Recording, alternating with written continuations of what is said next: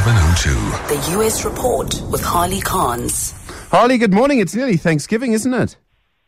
Yeah, nearly Thanksgiving is right. And uh, we're going to be tying on the feed bag for sure tomorrow. And um, Donald Trump, he's made two more of these uh, nominations for his cabinet. He is getting moving. Well, he really is. I mean, uh, there were several. Uh, we'll go over all of them if you'd like. But today, he named Betsy DeVos to be the um, education secretary, uh, South Carolina Governor Nikki Haley to be U.S. ambassador to the UN. Both of those require Senate confirmation. He has uh, previously named a Central Intelligence Agency director. Uh, that would be Congressman Mike Pompeo, and the Attorney General would be Jeff Sessions, a U.S. Senator from Alabama. Now, all of those four require Senate um, confirmation. He's also named his national security advisor, his chief White House strategist and senior counselor. We'll talk about that in the past, and of course, the White House chief of staff.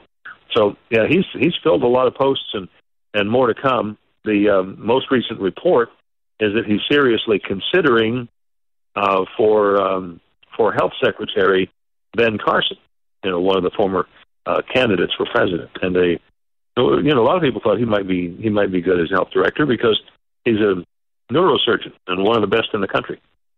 Hmm. Carson's an interesting character and all sorts of reasons.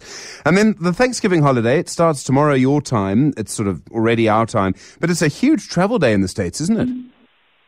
Yeah, we got 49 million people traveling uh, more than 50 miles to get somewhere, and uh, 89% of them are on the road. I met a lot of them today on the way home.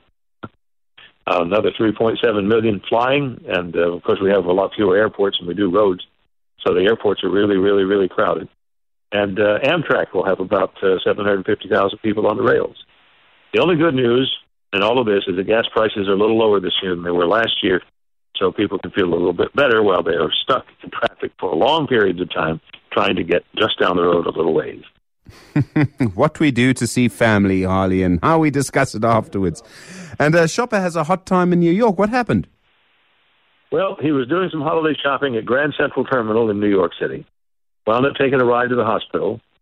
And this was some video. You can probably find it online. An electronic cigarette blew up in the man's pants pocket.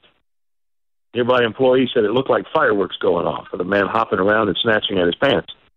He wound up with burns on his leg and his hand, the one that was trying to do something with pants. He's going to be okay. But uh, if you see the video, it does look like fireworks going off right there in his front pocket. So his electronic cigarette, I can just imagine people switching back so quickly.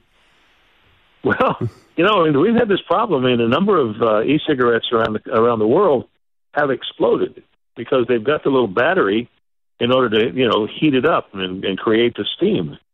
And evidently, that battery can um, can sort of go nuclear, if you will. Gee, now, now that's a scary thought. Harley Carnes, thanks a lot. Have a good Thanksgiving. We'll chat tomorrow at the tail end of it. Uh, thank you very much.